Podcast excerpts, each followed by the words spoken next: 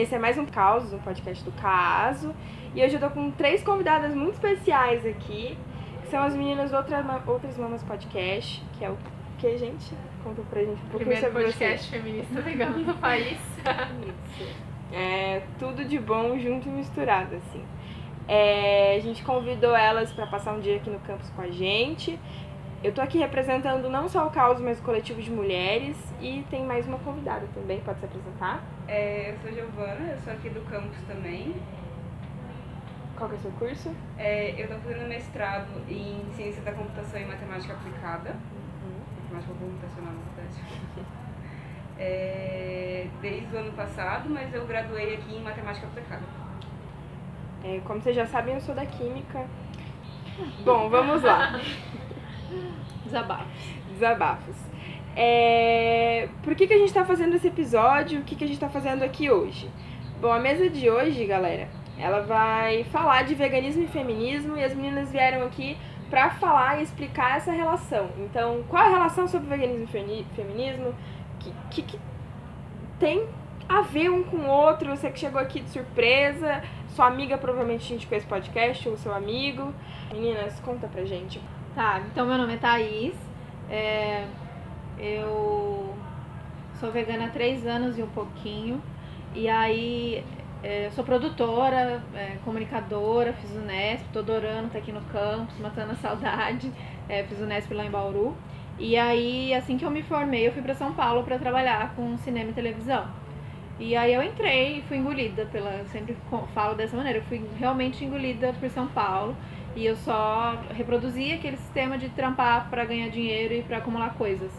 E daí um dia eu comecei a questionar assim as coisas que eu não tava, comecei a ficar infeliz e por que que eu tava infeliz, né? Se tava tudo dando certo, né? O pacote que tinham me vendido lá de vida feliz, morar em São Paulo, meu AP com as coisas que eu queria, ganhando dinheiro, casada, e eu tava muito infeliz e achando tudo, tudo meio errado. E aí eh, as coisas começaram a mudar, comecei a questionar algumas coisas. E aí depois tem uma história longa, quem quiser ouvir a história longa vai ter que ouvir outras mamas, que eu sempre conto as histórias longas lá. É, enfim, resumindo, eu caí um dia da escada trabalhando. E por ter caído, eu fiquei em casa imobilizada por três meses. ac- Acabei assistindo aquele documentário Cowspiracy na Netflix. E ali eu decidi virar vegana. É, acho que eu já vinha me incomodando com algumas coisas, mas ali foi o, o- a gota d'água, assim, o momento final para eu tomar a decisão. É, a partir daí, as revoluções que o veganismo trouxe na minha vida foram muito rápidas, assim. É, então, poucos meses depois, eu resolvi criar um Instagram. De primeiro era o a chata vegana. É, porque meus amigos estavam me achando muito chata, porque eu só falava disso e eu queria só falar de nutrientes e falar que eu tinha descoberto onde comer e que era fácil comer e que sabia que enganaram você disso, sabe como é que é a indústria do leite, sabe como é. Eu fiquei chata. E aí, fazendo essa brincadeira, eu criei o perfil. É, muito rápido, é, também eu acabei lendo o livro que é a Po- a Política Sexual da Carne. Eu já me considerava uma mulher feminista, mas ainda naquela superficialidade, né? Eu não me identificava com nenhuma vertente exatamente. Eu só é, já tinha é, resolvido, resolvido, pelo menos achava que tinha resolvido as questões de autoestima, aquela coisa bem individual do feminismo liberal, assim, mas eu tava achando que estava caminhando para isso. Quando o veganismo veio, veio, vieram várias outras coisas junto, principalmente depois de ler esse livro. É, e aí eu decidi é, criar o podcast e convidei a Babi. Essa é mais ou menos a história do podcast. O podcast mês passado completou. Esse mês. Mês passado. Abriu. Mês passado completou um ano de vida. É, e tem dado muito certo porque ele tem sido muito a nossa militância, a nossa escola. Porque muitas coisas vieram a partir daí. Todas as mulheres que a gente convidou, é, ou mesmo a situação, né, a conjuntura que a gente está vivendo obrigou a gente a se politizar mais e mais e mais. E aí a gente foi percebendo cada vez mais essas ligações todas. É, eu gosto muito de uma frase, que é a frase que começa o, o, o livro, que é para explicar como começou todo esse sentimento, que é uma frase da Carol, que é a autora, que é o meu vegetarianismo não tinha nada, tinha pouco coisa a ver com o meu feminismo, ou pelo menos era, era isso que eu achava. Então no final do livro a gente fala, ah tá, entendi. Foi, essa, foi esse o sentimento. Mais ou menos isso. Babi. Bom, eu sou a Bárbara, ou Babi, como o Thay sempre me chama, todo mundo sempre me chama, na verdade. Eu, eu sempre falei que eu, eu sempre fui vegana de coração, porque eu não gostava de comer carne, já tinha nojo de várias coisas, várias receitas, mas sempre foi aquela coisa de vou deixar, vou deixar.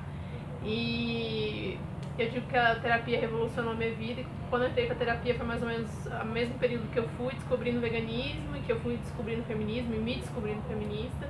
Então foi um processo muito acelerado que até hoje, em função do podcast, como a Thay já explicou a história, não parou, assim, é uma coisa louca que está acontecendo na nossa vida, que não para, e eu não sei que horas vai parar, se vai parar, talvez nunca pare, tudo bem.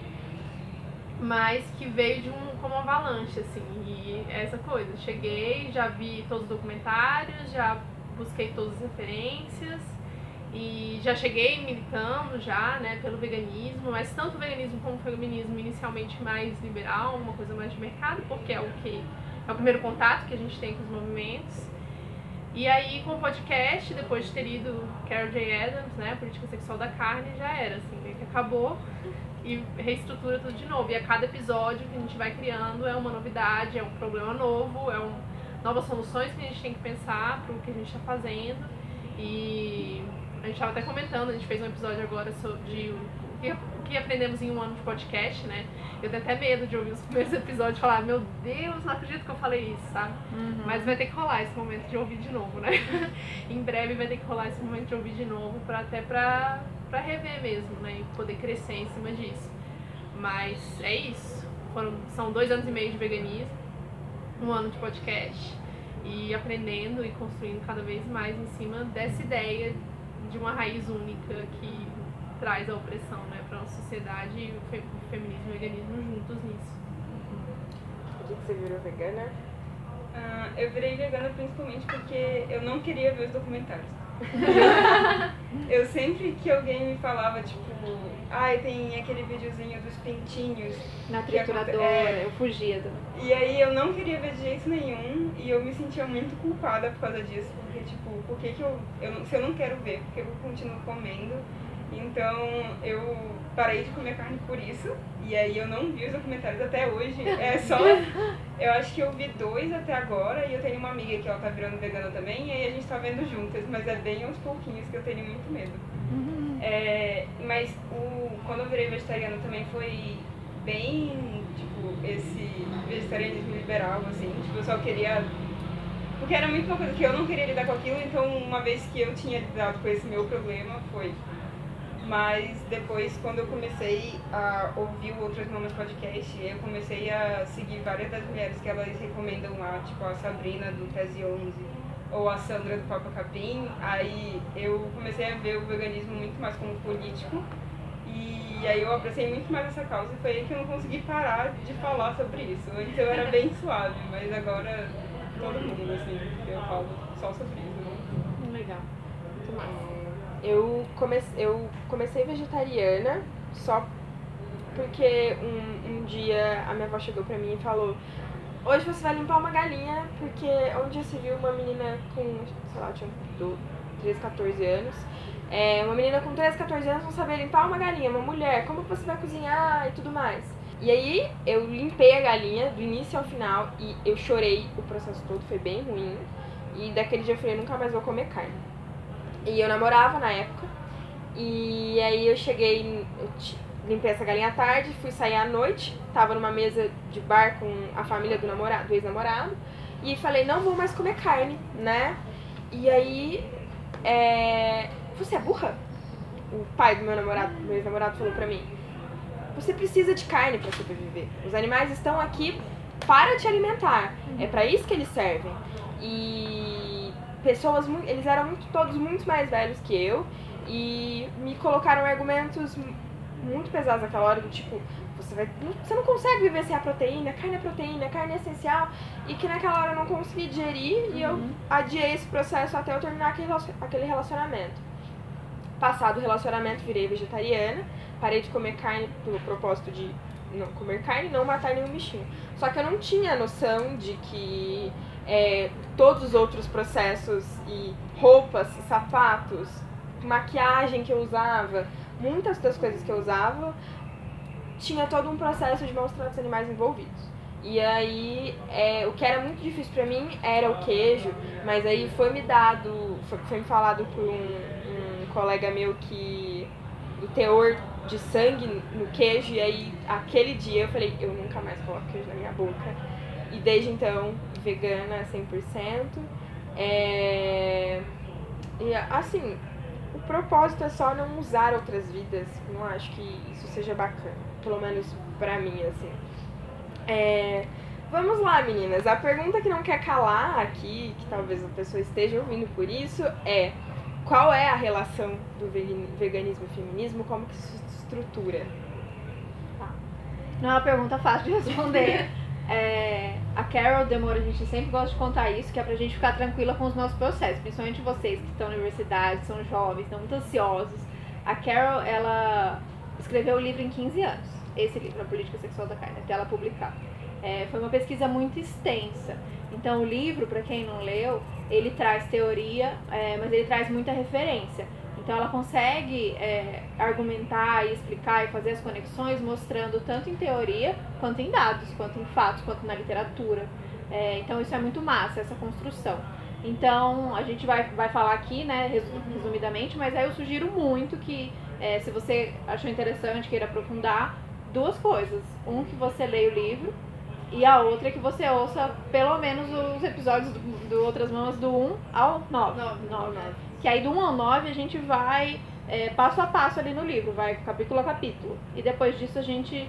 É, é muito simbólico falar isso, que a gente extrapola o livro, porque não só os episódios extrapolaram o livro e a gente continuou, como até a nossa, a nossa militância, a nossa experiência é, com a causa. Então, a, a Carol, ela estrutura todo o livro dela em cima de um, em cima de um conceito que é o que ela chama de referente ausente. Então, a partir desse conceito, ela consegue é, trazer as similaridades nas duas formas de opressão. É, e o referente ausente ele se dá em vários momentos, né? Ele se, ela explica, ele se dá tanto na, no momento final do consumo quanto na linguagem. Ah, como, como que isso funciona? Então, quando a gente, pra gente conseguir comer aquele tal pedaço de bife que a gente sempre comeu, a gente precisa desassociar aquilo de, de, de o que foi um animal. Então, aquele bife, ele tem um referente ausente. O que a gente faz quando a gente se torna vegano é trazer, trazer presente novamente aquele referente, de que aquele bife volta lá e foi uma vaca. É um animal, a gente consegue relacionar e voltar aquilo a ter, é, ter vida e deixar de ser um, um, um referente vazio. É, e a gente faz isso, a gente não, mas os homens sempre fizeram isso com as mulheres. Então, para poder é, olhar o outro, né? Que a mulher sempre foi o outro, a mulher é o outro. Para olhar aquele outro é, e poder dominar, eu preciso esvaziar. Ele não é do meu, ele não é igual, né? Então, olhando para uma mulher e aí você esvaziando, transformando ela em coisa, aí você consegue consumir, aí consumir da maneira de poder, violência, aí a, a, o estágio final que seria a, um estupro uma violência física, como a gente vê por aí. É, então essa é uma das formas. Outra, outra forma é a linguagem. Quer, quer falar É, a linguagem ela traz a, a representação física verbal desse referente ausente, né? Então a, a mulher, ou você vai dividir ela em partes, você vai se referir à mulher sempre como partes do corpo dela, né? Ela, ela vai ser só bunda, só peito, é uma pessoa sem cabeça, a mulher é sempre mais burra, mulher, então você vai sempre, né, tá comparando ela com animais. Isso já é um referente ausente. E o animal também ele vai ser é, retirado a, a, a, a vida dele, você transformando ele em pedaços também, que é o que ela fala do desmembramento, né? Quando você retalha e desmembra o corpo do animal, você está já mudando aquele, aquela vida que estava ali em primeiro lugar. E aí você retalha ele de novo na linguagem quando você fala no diminutivo, por exemplo, para falar do franguinho, né? Você muda para os pedaços de carne, então é a picanha, é a coxinha, é a asinha, é, você tenta ressignificar. Então não é um prato, por exemplo, você vai fazer um estrogonofe, não é a galinha morta. A galinha na morta na panela. É um prato que tem, né? Ainda tem creme de leite, tem assim, uma mistura de animais dentro de um, de um prato que a gente ressignifica culturalmente através da linguagem. Pra e é isso que ela traz, para ficar mais fácil da gente digerir. Porque se a todo momento a gente lembrasse que aquilo é uma vida, a gente provavelmente não consumiria, né? E é isso que o veganismo traz de volta trazer esse, esse referente presente. E uma coisa interessante é a gente, esses argumentos, como você ouviu do seu ex-sogro, graças a Deus, livramento, Exatamente. É, que é sempre foi assim, esse argumento de que sempre foi assim. Então a Carol traz os dados históricos. A gente nunca parou. Quem parou para estudar a história da alimentação, a história do consumo de carne? Não é uma coisa que a gente estuda, né? Então a Carol vem mostrar os estágios do consumo de, da carne. E isso é muito interessante. Se a gente fala em referente ausente, o referente ele foi ficando cada vez mais ausente. Porque a sua avó, ela matava galinha. Exatamente. Então ela ainda comia, ela precisava de alguns também, de alguns é, mecanismos De prender a galinha. de prender, por exemplo, mas ainda assim ela sabia que aquilo era uma vida, ela sabia que sangrava, ela sabia que gritava, ela sabia o olho que tinha olhar, por mais que ela tentasse, então, se ela sabia que aquilo. Então, Uhum. é, a gente comia muito menos carne, né? Muito, muito, muito menos vezes na semana, por exemplo. Hoje o brasileiro ele come carne no café da manhã, no almoço, no lanche da tarde e à noite. Uhum. Né? Até pela OMS a gente come quatro vezes mais carne do que o recomendado, se a gente está falando em saúde, né? Que é, é outro assunto aqui. Então a gente começou, com- é, na nossa história da humanidade, a gente não comia carne como a gente come agora. A gente é, a gente já sabe isso, né? Quem, quem foi estudar, nossas similaridades biológicas são muito mais próximas aos herbívoros do que aos carnívoros, né? A gente é onívoro, mas as similaridades, né, físicas, assim. E aí, então, a gente começou é, comendo pequenos animais, mas basicamente nossa alimentação era composta de frutas, vegetais, hortaliças, coisas que a gente ia coletando ali. É, conforme a gente foi passando para o segundo estágio, a gente aprendeu que ia caçar, então a gente precisava de ferramentas e a gente descobriu que com ferramentas a gente conseguia é, matar uns bichos para comer e aquilo durava mais, mas ainda assim, quanto, quantas vezes a gente vencia, né, na caça? Quantas, quantas vezes a gente conseguia matar um bicho? Quanto tempo demorava para esse bicho transformar realmente num prato de comida? E quais pessoas tinham acesso a essa, esse elemento tão difícil que era conseguir matar um bicho e levar? E aí, depois que o terceiro estágio, a gente descobriu que seria muito mais fácil se a gente cercasse todos esses bichos, porque aí eles fariam a disposição pra gente matar quando a gente quisesse. Então era só passar pelo processo de criar, engorda e aí mata no final do ano pra comer. É, e aí que começou o processo de domesticação, que os animais começaram a virar nossa propriedade. Então, junto com a propriedade privada, a gente descobriu que dava para ter animais como propriedade. A partir daí, foi quando a gente descobriu que se o animal mora comigo, ele vive lá o ano inteiro preso na minha propriedade, o que, que acontece com a, com a vaca? Ela engravida. O que, que acontece com a vaca que engravida? Ela produz leite. Olha, esse leite do bezerro eu consigo tirar e, e me alimentar dele. Então foi aí que a gente descobriu. Esse hoje a gente vive o quarto, quarto estágio, que é o estágio da loucura extrema, que é o estágio da indústria, né? A gente está falando hoje, em- a gente sabe muito bem aqui no Brasil, agropecuária, a gente tem a bancada do boi, então aí a gente já atingiu níveis é, surreais que permite com que a gente coma muita, muita, muita carne. Pra gente comer muita, muita, muita carne, a gente precisa de muito, muito, muito, muito bicho. E a gente sabe todas as questões aí ambientais e de, e de mesmo de violência com esses animais. Então, obviamente, a gente como vegana, todo mundo aqui, a gente é, sabe que a gente não precisa de animais para se alimentar, seja como era no primeiro estágio, seja, no quarto. Mas qualquer pessoa que está ouvindo esse podcast há de concordar que do jeito que a gente está comendo agora no quarto estágio é insustentável. Sim. É, e ainda tem a questão que a história da mulher e de dominação é, e submissão feminina, né? Como é colocado, não sei nem se é certo chamar dessa forma de submissão feminina, mas a forma como a mulher foi submetida ao patriarcado, ela foi crescendo junto com essa história da domesticação dos animais. Ela foi entendeu? domesticada junto. Ela foi domesticada meio que junto, assim. Então, você tem um outro livro que é muito importante, que é o Caliban e a, e a Bruxa, da Silvia Federici, que traz essa questão da mulher, como que ela foi domesticada, né? Vamos dizer, que, que, que horas que a mulher foi para dentro da cozinha, não é desde sempre, né? Então, no, no período ali do primeiro estágio, que todo mundo era só coletor, as tarefas eram muito iguais, né? Uhum. Aliás, as pessoas não sabiam nem como é que as mulheres tinham filhos, né? Nessa época, eles não entendiam direito como as mulheres tinham filho. Então, a relação com a mulher era muito diferente. Ninguém sabia o que acontecia, né? Então, tem comunidades, por exemplo, você vê- comunidades que ainda tem essa questão da, da caça, e da, ainda tem essa tradição né, da caça, da coleta. Algumas comunidades, por exemplo, em países africanos, que a carne é só para movimentos de, de festividade, né? E que a mulher ainda é muito endeusada pelo corpo dela, enfim. né, Tem várias histórias que a gente pode ir acompanhando desde aí. A partir do momento que o homem que sai para fora de casa para caçar e a mulher fica dentro de casa só com a função de coletar e cuidar das, da prole, ela já está sendo submetida a um, um regime de você fica dentro de casa e eu vou para fora, né?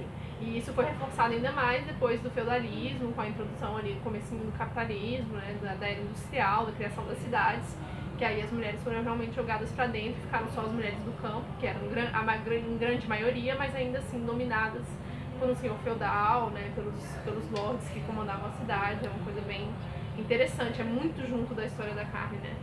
É, exemplificando o que a Babi disse, é, eu já passei por situações de estar passando na rua e aí ouvi casais que é, heterossexuais que estavam passando ali junto. E aí a, a, a mulher falou, o que, que você tá olhando para aquela bunda ali? Uhum. E se referia exatamente a mulher como aquela bunda.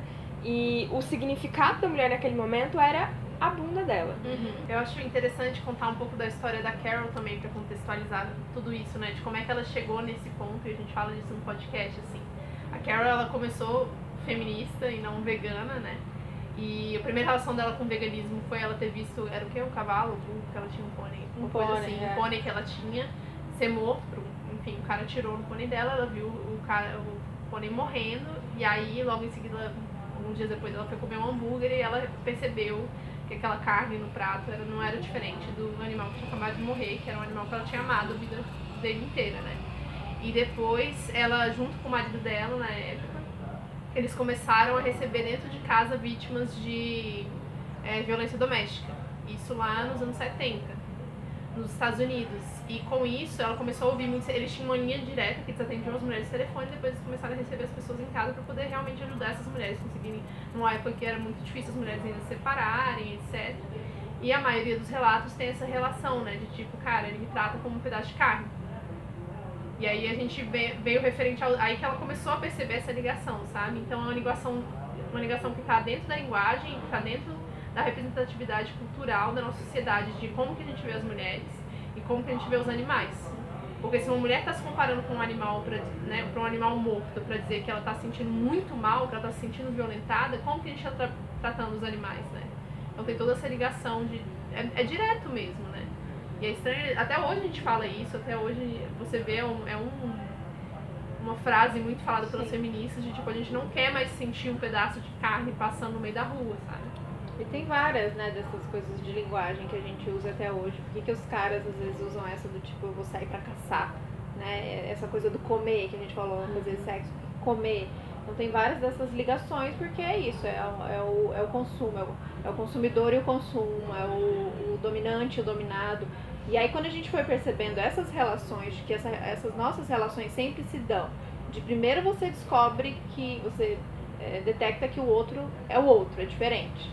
E aí, a partir disso a relação que se dá é hierarquizada de dominador e dominado. E aí é que vão é, desenvolvendo as, as, todas as violências. Se você pegar em todas essas, todas as opressões, ela tem, ela tem essa, ela funciona dessa maneira, né? Ela tem essa história. E ela tem essa raiz né, dessa, de se estabelecer, as relações se estabelecerem dessa maneira. É, não de cooperação, não de, de, de harmonia, e sim de dominante e dominado. Quando a gente percebeu isso, e a gente meio que, né, uma coisa que naturalmente a gente sabe, mas você começa a ver todas as similaridades, você começa a entender que é uma, a nossa luta é uma luta só, né? É, eu lembro quando eu comecei a, a ser ativista mesmo pelo veganismo, ir pra rua e tal, e eu falava para minhas amigas, muitas feministas, militantes, elas diziam para mim, Thaís, é muita coisa pra gente lutar. Não dá pra querer lutar por tudo. Eu escolhi essa militância, essa vai ser a minha, é, e não dá pra lutar por outra. Ou pra quem luta, é, né, quem luta junto com é, MTST, ou para quem luta contra o encarceramento, ou para quem luta movimento negro. Não, essa é a minha luta. Né? E aí a gente começou a perceber que não, não precisa, né? não dá esse trabalho de dividir na cabeça de escolher uma luta ou outra, porque é óbvio que cada luta tem a sua especificidade, tem a sua urgência, tem as suas nuances, mas é, é, uma, luta, é uma luta contra a opressão no geral, né? É, a gente consegue perceber muitas essas similaridades. Eu acho que no meio militante também a gente tem um preconceito muito grande com o veganismo. Tipo, eu vejo muita gente é, falando, tratando como se fosse elitista, que é porque também tem muitas pessoas no meio vegano que tratam desse jeito mas geralmente é isso que eu vejo. Tipo, eu tava ouvindo o podcast, o episódio de vocês com a Sabrina Fernandes, e ela fala dos episódios que ela tem. Do. Uhum. do veganismo para socialistas e do ecossocialismo para veganos. Uhum. E ela fala que foi muito mais difícil a, os socialistas aceitarem o vídeo dela, porque todos eles, eles tipo, têm um preconceito muito forte, assim. Sim. Tipo, às vezes nem tratam como uma luta válida. Todo Sim, mundo, tipo, super. É só meio que um estilo de vida e Uhum. não é pra ser político. E não chega na periferia, não conversa com É. as pessoas, é muito caro. Mas é, é mais um movimento que foi cooptado pelo Sim. capitalismo, né? Uhum. Ai, olha que bacana, é uma galera que tá querendo, deixando de comer carne. Olha, pode ser um nicho isso aí. É, planta, não vão comprar mais. é, isso aí pode ser um nicho. Se a gente- Se a gente abraçar e se a gente vender, a gente pega. E pegou, né? E deu certo. É o, é o veganismo que mais cresce, é o que a gente vê, que é o que a gente fala de veganismo de mercado, ou veganismo capitalista, ou veganismo liberal. É, é lutar por produto, para ter mais produto na prateleira, para ter mais opção no restaurante. É, quando o veganismo deveria. É, né? Mas assim, deveria ser porque a gente tem, tem perdido esse espaço e a gente está em disputa é, sobre libertação animal e não sobre o meu consumo. Né? A Sandra dá esse exemplo. Quando você fala pra alguém que você virou vegana, a primeira pergunta que você vai ouvir é: Mas o que você comeu agora? É, o que, você compra? Como é que você vai? Volta pra você, sendo que não é, né? Quando a gente. Acho que cada uma aqui, quando fez essa escolha, tava pensando nos animais, tava pensando no coletivo, tava pensando em não contribuir mais com esse esquema de, de exploração. E aí a pergunta volta pra você. E aí, se você não tá atento, você cai. Você começa a pirar no que, que eu vou comprar, como é que eu vou comer, é, o que, que tem pra me oferecer. Ai, abrir um restaurante, abrir uma marca, abrir uma loja, abrir um negócio, você de novo tá é, é, engolido pelo sistema, ciclo, dentro do ciclo. Tem que estar muito atento. E essa é a nossa luta. Então a gente é, briga muito pra poder dizer para as pessoas que existe um veganismo político. E na real ele é, é o que ele é. É que a gente tá perdendo espaço e a gente tá querendo lutar por ele para que para que ele viva e para as pessoas percebam que é um movimento político sim e que a gente está junto contra o agronegócio, né? Que é um- uma coisa que, que fode no geral, que fode o trabalhador.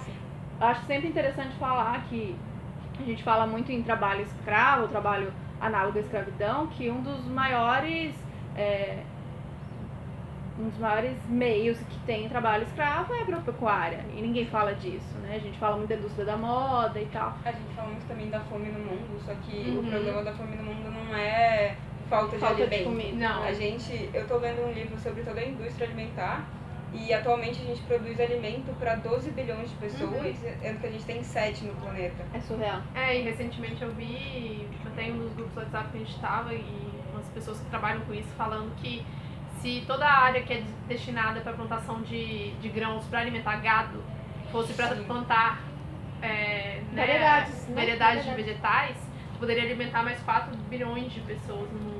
Isso é muita coisa, é muito bizarro. E aí você ainda conta com uma logística de, de produção de alimento que 30% é perdido por ano no mundo inteiro. E você fala, para onde vai essa comida, né?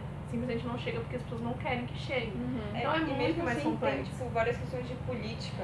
Uhum. Porque tem vários países, tipo, no chifre da África, que tipo, a gente sempre pensa nessa ideia de que ah, a África tá passando fome. Uhum. Só que eles têm terras férteis, tipo, a África é o berço da humanidade. Então, tipo, Uhum. não tem como a gente ter nascido num lugar que não tem o que comer. Exato. Então, tipo, o que tem lá são indústrias que compraram essas terras férteis e elas usam para exportação.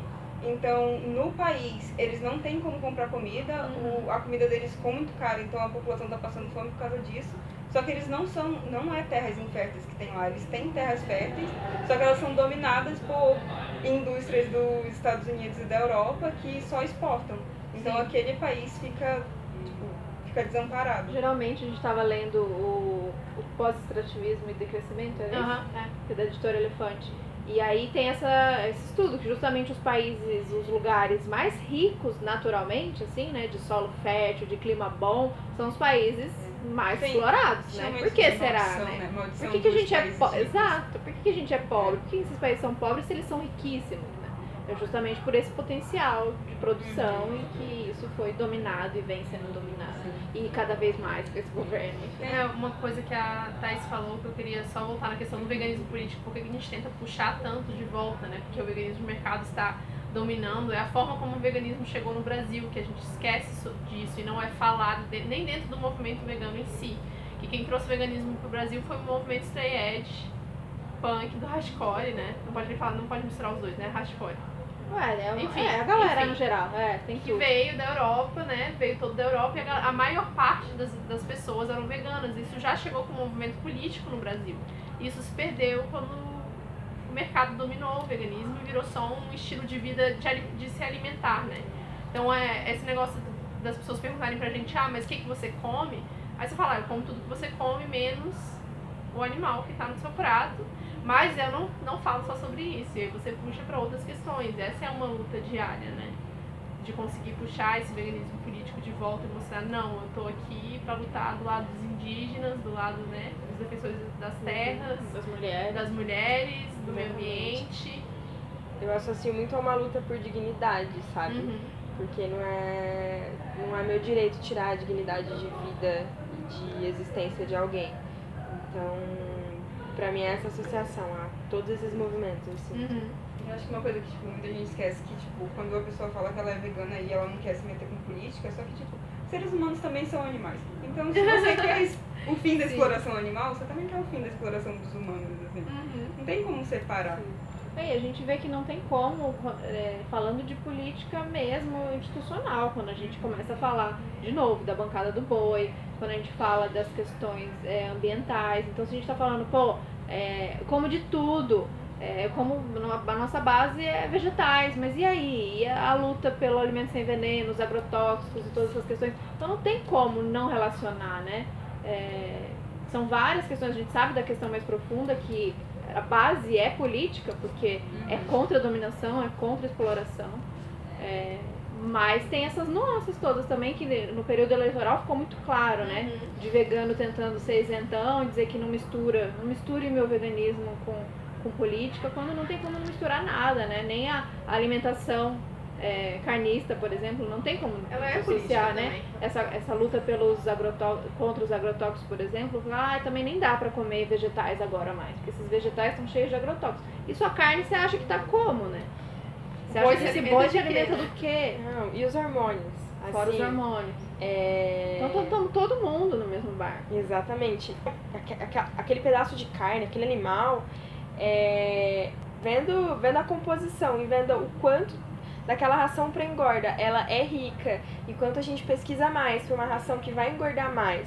Só que, gente, essa gordura, ela não é. Ela não é uma gordura, pô, proteína, massa. Não é isso. Quando você tá comendo aquela galinha que você come todo dia, aquele frango, pra você ficar maromba, que você vai na academia todos os dias, você não vai, porque não é de qualidade, aquele hormônio que, que, que elas tomam não é massa, não, não é proteína mais, deixa de ser, sabe? É tipo um leite que vai voltar um milhão de vezes pro estoque e a gente vai ficar colocando ácido e hidróxido de sódio. Ácido, hidróxido de sódio, corrigindo pH, corrigindo pH. Tem uma hora que aquilo deixa de ser leite, que vira água e mais alguma coisa. E esses animais, eles estão deixando de ser, porque eles vivem pouco tempo e eles estão tom- tomando hormônio pra crescer. Só que eles não crescem com vida, entendeu? Não é mais vida que você tá ingerindo. É, a gente vê pela quantidade de pessoas doentes, né? A gente vive numa Sim. sociedade doente, Sim. no geral. Então acho que a luta é muito mais ampla, né? A luta é por todos esses direitos, mas é pelo nosso direito à nossa saúde Uhum. também. É, Ah, mas não dá pra ser perfeito porque onde, da onde eu tô eu não consigo comer orgânico, a gente sabe. Então a luta ela não é individual. Então eu vou, eu vou, eu vou resolver o meu. A gente sempre fala isso, né? Dá pra resolver se você é privilegiado. Você começa, Exatamente. consegue, então, se você tem um cantinho pra plantar suas coisas, ou se você conhece um produtor orgânico, Uhum. você consegue resolver de alguma maneira e você, né, se fecha lá na sua, na sua bolha e dá tudo certo, mas a luta é coletiva, né? A gente não não. adianta resolver só o nosso. O, o buraco é muito mais embaixo, tem muita gente se ferrando, Sim. tem muito indígena perdendo terra, Sim. tem muita gente sem moradia, sem terra. Então a, a luta é muito mais ampla e os animais eles estão dentro desse círculo e as mulheres também. Quando a gente percebeu que se a gente né, lutar por uma pela, pela autonomia, por conhecimento, é essa luta, às vezes dá a impressão que a luta está perdida, porque como a gente vai brigar com gigantes, né? Eu acho que é isso que a gente está fazendo aqui. Eu acho que é conversar, é falar, é diálogo. Porque às vezes a gente só. A vida que eu falei, que eu tava levando em São Paulo, sem noção do que estava acontecendo. Eu só queria o meu. E o meu envolvia fazer dinheiro para acumular coisas. Quando a gente sai dessa lógica, né? E a gente começa a, a conversar A Babi esses dias fez um- uns posts sobre essa uberização, né? Que são serviços de aplicativo agora. Precarização do trabalho. Quando a gente começa a olhar o outro e conversar, né? As pessoas entendem, a gente menospreza muito também as pessoas. Então todo lugar que você for é uma oportunidade para você conversar sobre todas essas questões. Você sabia o que está acontecendo com a agropecuária? Você sabia o que está acontecendo com o teste? Você sabia que tem mais alimento do que. As pessoas não sabem, né, disso. É dada aquela informação, a gente fala, ah, é isso mesmo, a gente é uns ferrados mesmo, e é isso aí, vou lutar pro meu antes que, né, antes eu do que do que o outro. Então é importante a gente é, voltar a ter essa conexão e informar. Acho que esse é um das, dos caminhos que a gente tem, informar e conversar e, e botar na roda aí para todo mundo. Em 2017 saiu um estudo, eu posso deixar linkado depois, que sobre embutidos e as temperaturas que os embutidos eles são cozidos. É, a temperatura e a quantidade de ácido que é colocado para tratar a cor, que no caso me engano é ácido nítrico, que vai tratar a cor desse embutido para deixar mais vermelhinho e tudo mais, é, essas duas coisas juntas formam uma substância que degrada o nosso DNA. E quando a gente tem essa degradação de DNA, a gente tem uma maior propensão a desenvolver é, problemas do tipo mu- multiplicação de células ou, ou as células elas não entendem mais o que é para elas fazer. E isso aumenta a probabilidade de você desenvolver um câncer, principalmente de intestino se eu não me engano, de estômago. Posso estar errada. Mas é isso, sentido. sabe? Conhecimento, é saber. Isso é, É. negado, essa informação é negada Exatamente. pra gente. Eu fiz uma oficina é, uns dias atrás, uns dias atrás não, um tempo atrás, é, sobre punks. E aí a moça tava falando sobre o quanto a gente é analfabeto biológico. Que, é, principalmente no Brasil, a gente tem um número muito grande de espécies comestíveis. E a gente não come nenhuma delas. A gente tá passando na rua, a gente pode comer tudo, catando e tudo mais, sai com uma faquinha. E aí a gente só ignora toda aquela possibilidade e coisas que, que a mãe natureza oferece pra gente. E é muito É Triste, o, né? O, capitalismo fez a gente acreditar nesse, ao longo desse processo que o legal, o cool, o moderno era o pacotinho. A gente é, fez duas oficinas lá em São Paulo com a Juliana do Comida Saudável para Todos. Não sei se vocês conhecem o trabalho dela, se não conhece, quem está ouvindo vale a pena. E ela, ela a luta dela é justamente por essa, essa autonomia, essa, esse reconhecimento do- dos nossos alimentos, né? E o alimento saudável, a Ju fala, é, ficou muito essa palavra foi esvaziada, né? O saudável. O saudável é para o nosso corpo, para a gente ficar bem. A Ju fala do alimento saudável. O alimento que ele é saudável, ele é saudável para a gente, mas ele é saudável para a terra. Ele é saudável para quem pro- produz. É, então ela fala muito dessa questão. A gente, no Brasil, gente, a gente tem quantos tipos de feijão? Mais de 20, 14. 14 tipos de São feijões. aqui. E a gente come o carioca, o preto e às vezes o fradinho. E mesmo assim a gente tem comido cada vez menos feijão. Então a gente sempre quer buscar coisa de fora, né? A gente valoriza aquela coisa que é de fora, sendo que a gente tem coisas que são daqui, são nossas, nativas. Só que esse processo de, é, dessa dominação, né?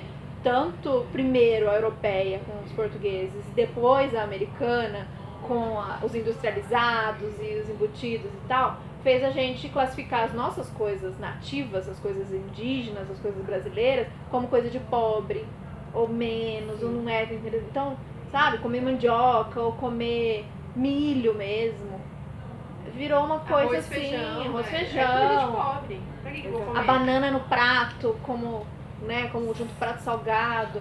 Então, essas coisas a gente foi foi perdendo, né? Porque a gente foi valorizando o que vem de fora. E aí vem essas coisas mil da, dos superalimentos hoje em dia, aí vem de espirulinas e coisas mil e a gente desnecessárias. desnecessárias, barrinhas de proteína, whey protein. A história do whey protein, vocês sabem essa história? O que é o whey Pode protein? contar pra gente.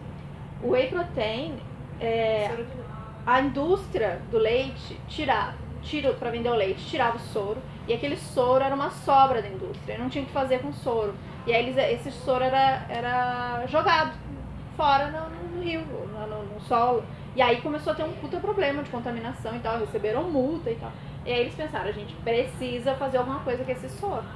E aí eles falaram, e se a gente transformar isso num- numa coisa isolada, num produto e a gente vende como coisa de academia, pô, é proteína pra ficar forte, pra ficar bom- bombado. E assim surgiu o whey protein.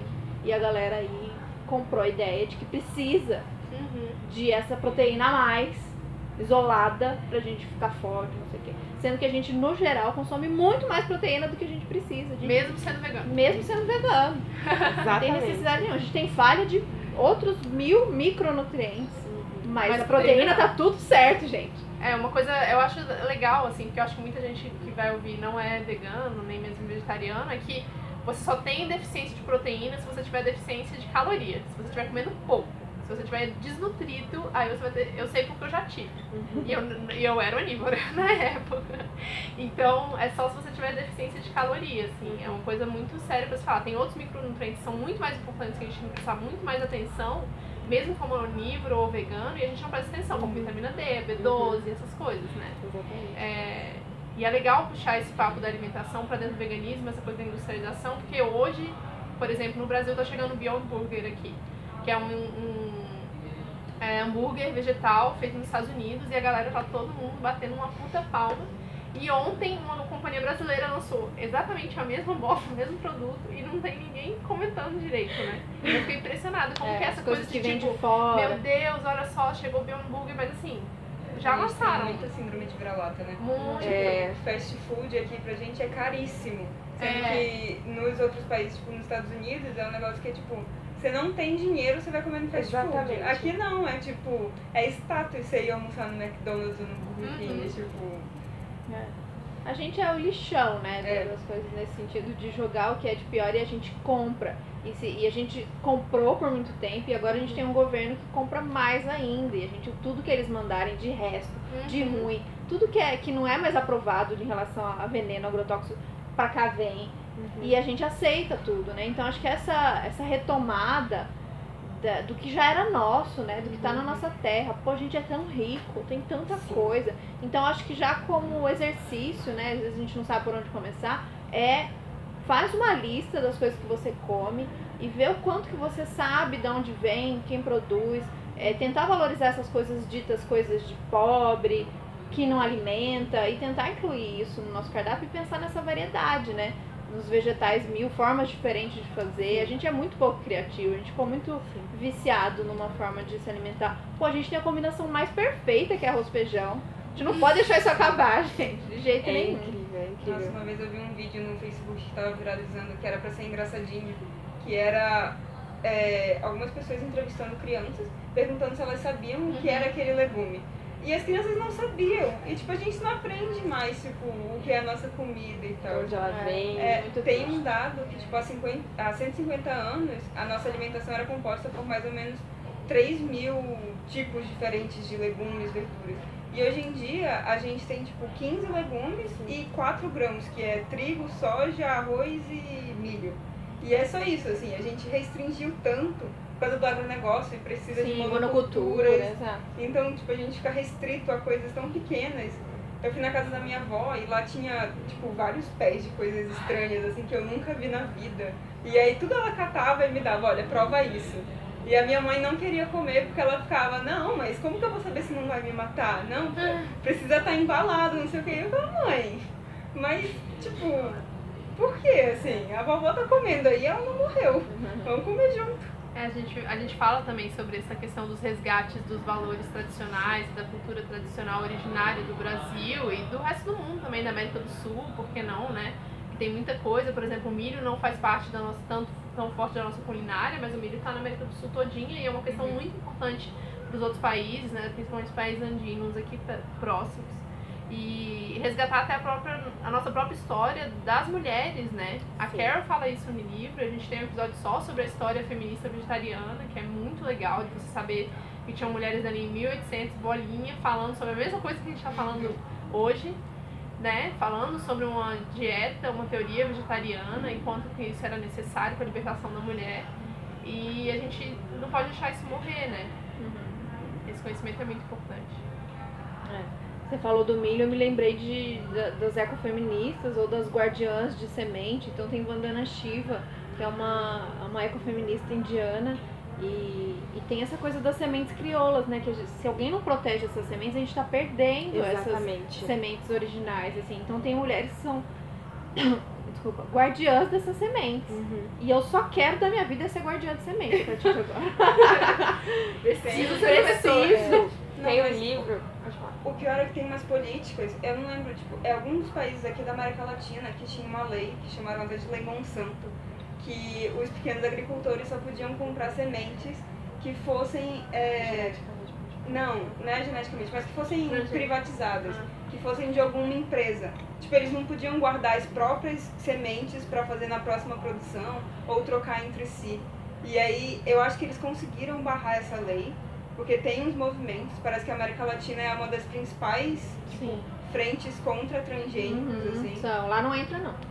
Pois é, é tipo, e é um negócio importantíssimo, porque, por exemplo, o milho, que é muito importante nessas culturas, ele está sendo destruído por causa daquela. Tem uma espécie de milho transgênico que solta uma toxina e, tipo, ele contamina as outras que estão ao redor dele. Uhum. Então ele sai matando todas as espécies nativas para ficar só aquela espécie transgênica, que só consegue a semente dela se você comprar com a empresa, não pode nem reproduzir lá. Então é tipo, é sempre para dar dinheiro para aquela empresa. Uhum.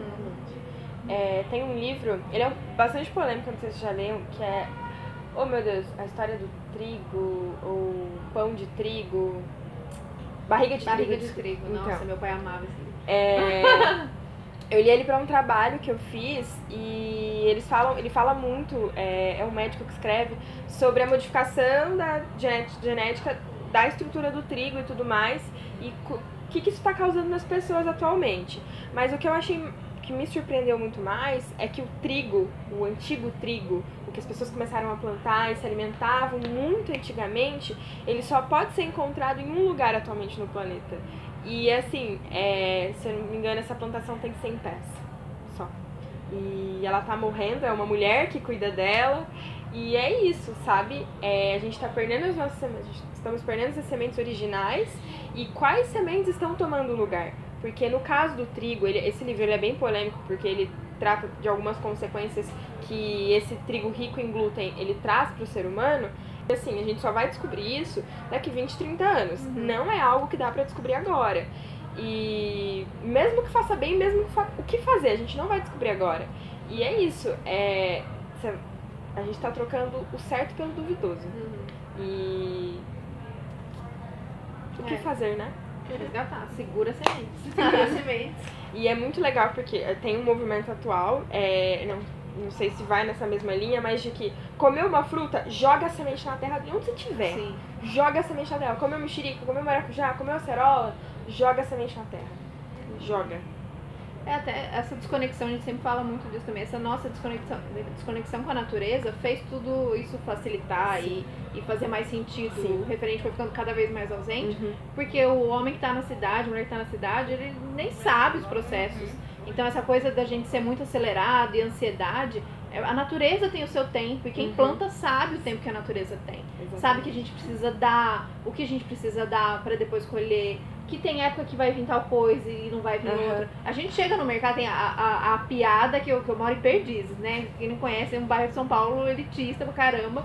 E aí tem uma, na época que começou aquela greve do- dos caminhoneiros, é, uma mulher mandou num grupo desses de WhatsApp de bairro. Gente, não tem limão siciliano no sacolão. e virou piada, porque é isso, a gente não sabe mais de épocas de alimento. A gente vai no mercado, vai no sacolão e tem todas as frutas, aquelas Sim. variedades que a gente Uhum. conhece, lógico. Mas a gente quer que tenha tudo sempre. Uhum. E outra, independente da região. Uhum. Tem que ter caju do norte ao sul, tem que ter. A gente precisa que tenha tudo. Então a gente perdeu essa, essa conexão com a terra, que a terra faz a gente entender os tempos, os processos. né? Exatamente. Tem um TEDx muito lindo, lindo, lindo, meu TEDx favorito. Sobre a mãe natu a natureza é minha mãe, eu acho que esse é o nome. E ela fala que a. É a Mônica mãe... Guerra Rocha. Maravilhosa. Nossa, é lindo. Que a mãe natureza sabe quando eu preciso me hidratar e aí ela dá a melancia. Uhum. Quando eu preciso de uma fruta mais carnuda, ela dá a manga. E ela vai falando disso e eu fico. É incrível. A gente perdeu até, acho que essa sensibilidade de entender o que o nosso corpo tá pedindo, Sim, por isso a gente tá tão exatamente. doente também, né? A gente Exatamente. não consegue entender nem os comandos. A gente é animal, gente. A gente é animal Sim. e a gente é natureza. Mas a gente perdeu essa conexão. A gente acha que a gente é, sei lá, máquina, né? Pra trabalhar, pra produzir. quando, tipo, todo mundo fala que a gente tá na natureza, então, tipo, sempre trata a natureza como algo outro. a parte É. do ser humano, só que a gente cresceu junto, a gente veio dela, a gente é tanto natureza quanto, tipo, qualquer outro ser vivo no nosso Uhum, planeta. Não tem como a gente se separar. A gente tem que tratar ela. E aí, tipo, quando a gente não trata a natureza com respeito, a gente não tá tratando a gente com respeito. Uhum. Então a gente tem que fazer essa ligação. É, tem uma série muito boa na Netflix que eu vou recomendar aqui que chama One Strange Rock. Eu não sei qual é o nome em português, mas é o Will Will Smith que tá narrando a série. E são vários astronautas da NASA contando como que foi ver a Terra lá de cima. E, enfim, eles são cientistas, né? então eles sabem dos processos químicos e físicos, né? Da natureza toda. E aí vai mostrando esses processos todos, assim, cara. Na hora que fecha os ciclos, eles vão fechando ciclos por ciclos, assim, é a coisa mais linda. E você fala, não tem, não tem como a gente ser diferente disso, sabe? Não tem como a gente estar distante disso. E quando a gente não se percebe como isso, é- acontece o que está acontecendo hoje, né? Se A gente resgatar isso. A gente explora a natureza até ela o desgaste, até ela adoecer e nisso a gente tá adoecendo junto. Exatamente. E a gente quer solução rápida, quer solução em pílula, quer solução em remédio, quer solução em pacote, quer solução na terapia, quer solução. Quer a solução, né? E quando a gente tem que. É muito mais profundo, né? Quando a gente fala nessa, nessas soluções, a gente quer soluções superficiais e rápidas para um problema que a gente cri- criou de base, né? O problema é sistêmico, então a solução ela não vai vir assim comprada. A solução não vai vir da, da Unilever, das grandes corporações e vai entregar pra gente de bandeja, comprem a solução. Não vai ser assim.